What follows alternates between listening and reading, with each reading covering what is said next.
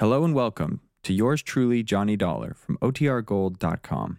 This episode will begin after a brief message from our sponsors. From Hollywood, it's time now for... Johnny Dollar. This is the hotel operator. Ready with your call, Mr. Dollar. Oh, good. Police Department, Sergeant Peters. I want to talk to somebody in the personnel division. Sorry, I haven't got one. What can I do for you? I want to get some information about a gun, find out who it was licensed to and so on. Come down to licensing division. I think we can help you there. Where's that? 220 City Hall. Do you have the weapon? Yes. Be sure and bring it along with you.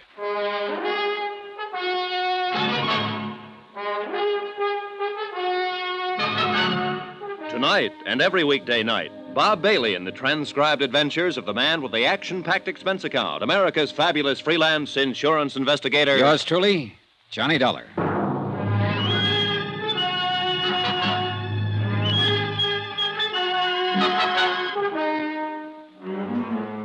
Expense account submitted by Special Investigator Johnny Dollar to Special Investigator Johnny Dollar for personal reasons. Location, Vicksburg, Virginia. Purpose? Well, it all started as an investigation of a burglary at the Plantagenet Hotel. Once that was out of the way, I happened to run across a girl having an argument with a man in the hotel parking lot. She asked me to help her. I did. The girl suddenly gets sick and dies. Poisoned. I stay around to help find out who she is. I don't know that. But I do know that she had a .38 in her purse. 3 bullets recently fired. Expense account item 8, $2, cab fare from the Plantagenet Hotel to 2 miles into Vicksburg City Hall and room 220 as per instructions of Sergeant Peters. I felt more than a little guilty bypassing Lieutenant Jim Aikens, who had questioned me earlier about the case. Yes? Sergeant Peters? That's right. Can I help you, sir? I hope so. I'd like to know if this gun's been registered with you people. Let's have a look. You just buy it? Yeah. Got your bill of sale with you? Well, do you have to have one? You should. Who'd you buy it from? Oh, a fellow I met in a bar. Have you a permit to carry this weapon? Well, no, I haven't. Are you going to carry it? Oh, no. Then why'd you buy it? Oh, I just wanted it, that's all. Is there a law against that? No. But there's a law against practically every other thing about a gun. You want to read those numbers off to me? Sure. JJJ-4769992. And then there's an X. Okay. Make, Colt, caliber, 38, automatic, 7-shot. Yeah. Here, you'll have to fill this out. Pencil's over there. This will take a minute for me to check. It took 15 minutes. In the meantime, I filled out the form, which notified the Vicksburg police that I was in possession of the above-described weapon, that I did not wish to apply for a permit to carry it, and so forth and so forth. After that, I stood around and smoked a cigarette and wondered if I should step downstairs and tell Lieutenant Jim Aikens that I had found Jane Doe's purse and the gun. But before I had time to make up my mind... Here we go. The gun was purchased in 1950 by the Piedmont Banking Service. That's a local armored truck outfit over on Maple Street. The gun was permitted for carrying to Raymond W. O'Connell, 232 Polk Street, this city. Thanks. Raymond O'Connell? Yeah. Anything else? Well, that's all. Thanks.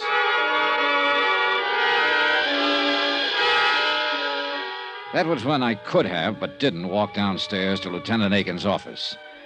Instead, I walked outside with a gun in my pocket and the slip of paper containing the name and address of the man who had carried it, Raymond O'Connell. Expense account item 9, $25, deposit on a rented car to get me to 232 Polk Street.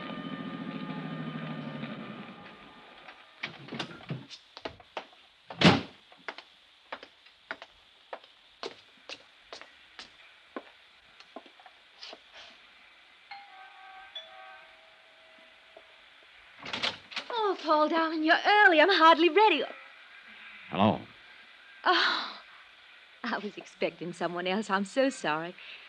You're not Paul, are you? No, I'm afraid not. My name's Johnny Dollar. Oh.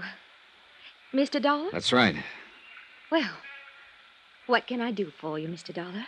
I'm looking for Raymond O'Connell. Ray? Yes.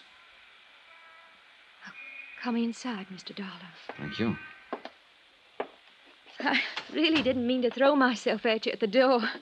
I thought you were someone else I'm expecting. I'm Terry. Terry? Teresa. Terry O'Connell, Mr. Dollar. Oh, his wife? I'm Ray's widow. What? Ray's dead, Mr. Dollar. He passed away over a year ago. It was pneumonia. Oh, I'm sorry, Mrs. O'Connell. Oh, please call me Terry. You had no way of knowing about him, I'm sure. And please don't be uncomfortable. A great many of Ray's friends from the service come by who have no idea that he's dead.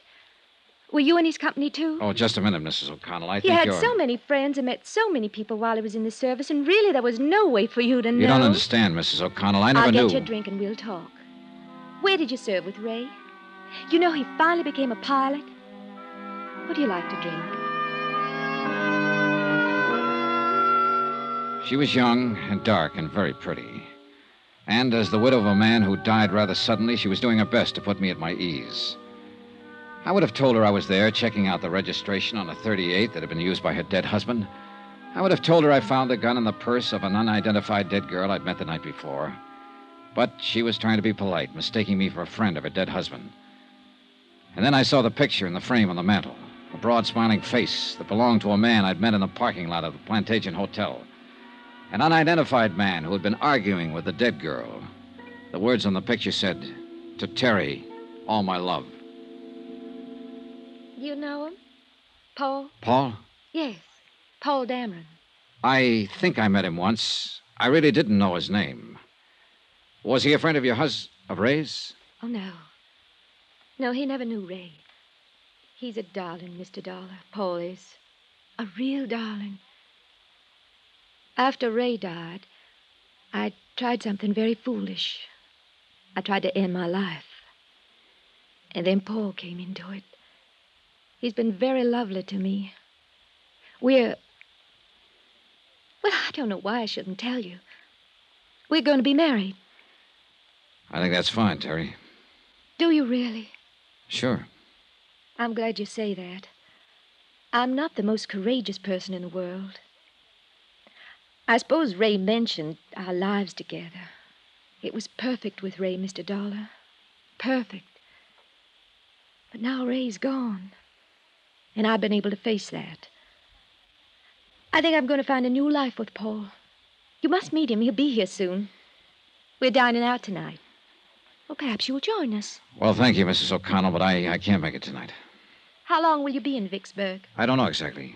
Where are you staying? The Plantagenet Hotel. Well, perhaps I could give you a ring and we could make it another night. I know you want to talk about Ray. Of course, Paul understands. I'm sure he does. He's truly a wonderful person.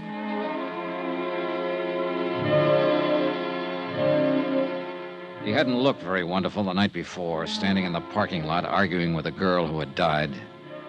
But then that was my side of the picture, and it wasn't complete.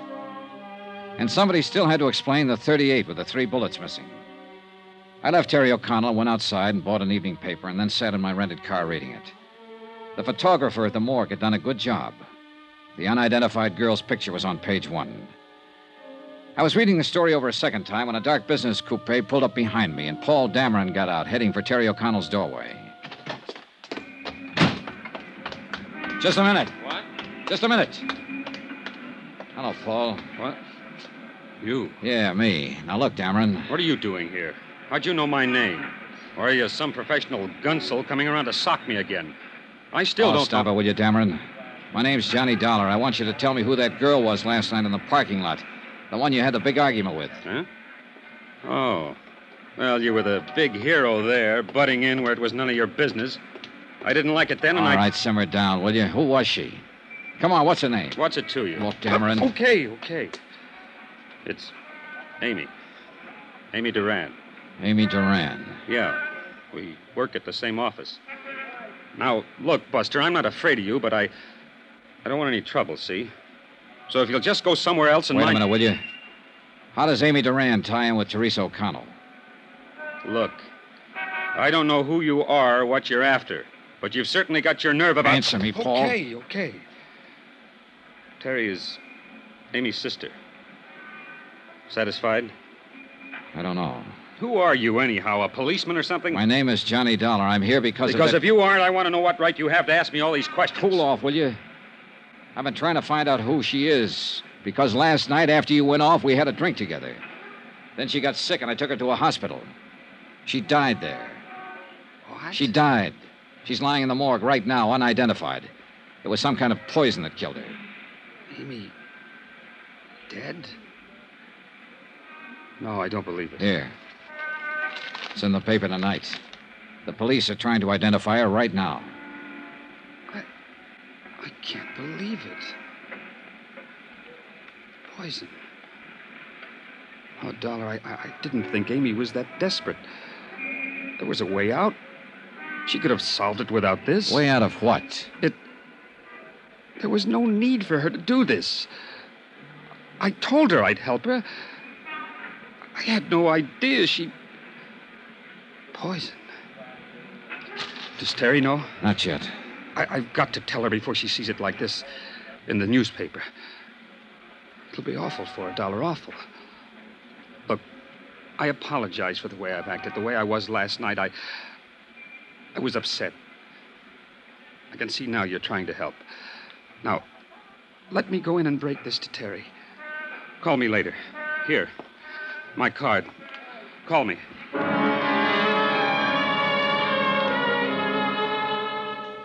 I had to admit that Paul Dameron's concern seemed as genuine as his surprise. He rushed up to be admitted to the O'Connell house. After he was inside the door, I went back to my car and took out the .38 automatic that had led me to the sister of Amy O'Connell. 3 bullets still missing. I drove downtown to the Vicksburg police station to turn the gun in to Lieutenant Aikens and tell him the whole story as I knew it. How I'd found the gun in the dead girl's purse. How I'd managed to find out her name. The 3 missing bullets and other unanswered questions were up to the police. Lieutenant Aikens. Downstairs in the car. Yeah, well, Oh, hi, Dollar. Thought you'd left town. Joe? All right, Joe. As soon as they clear that place up, you notify the lab. Hi, Lieutenant. I've been trying to get to you. I think I have something that better be looked into. Oh, really? Oh, excuse me. Lieutenant Aikens. Yeah. On the south side of town. Yeah? Yeah, well, in about 15 minutes. Right. I'm sorry, Dollar. What was it you were saying? Why all the hustle? Something big? Homicide. Happened yesterday sometime. Yeah? Who got it? Guy named Belden. Somebody shot him 3 times with a .38.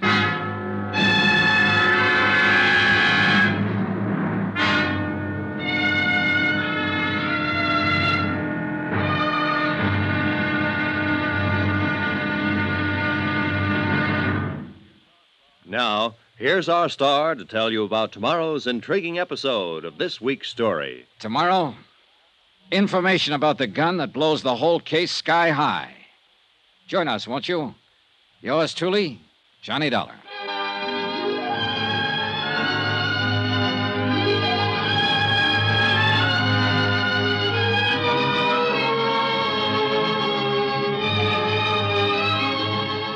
Yours truly, Johnny Dollar, starring Bob Bailey, is transcribed in Hollywood.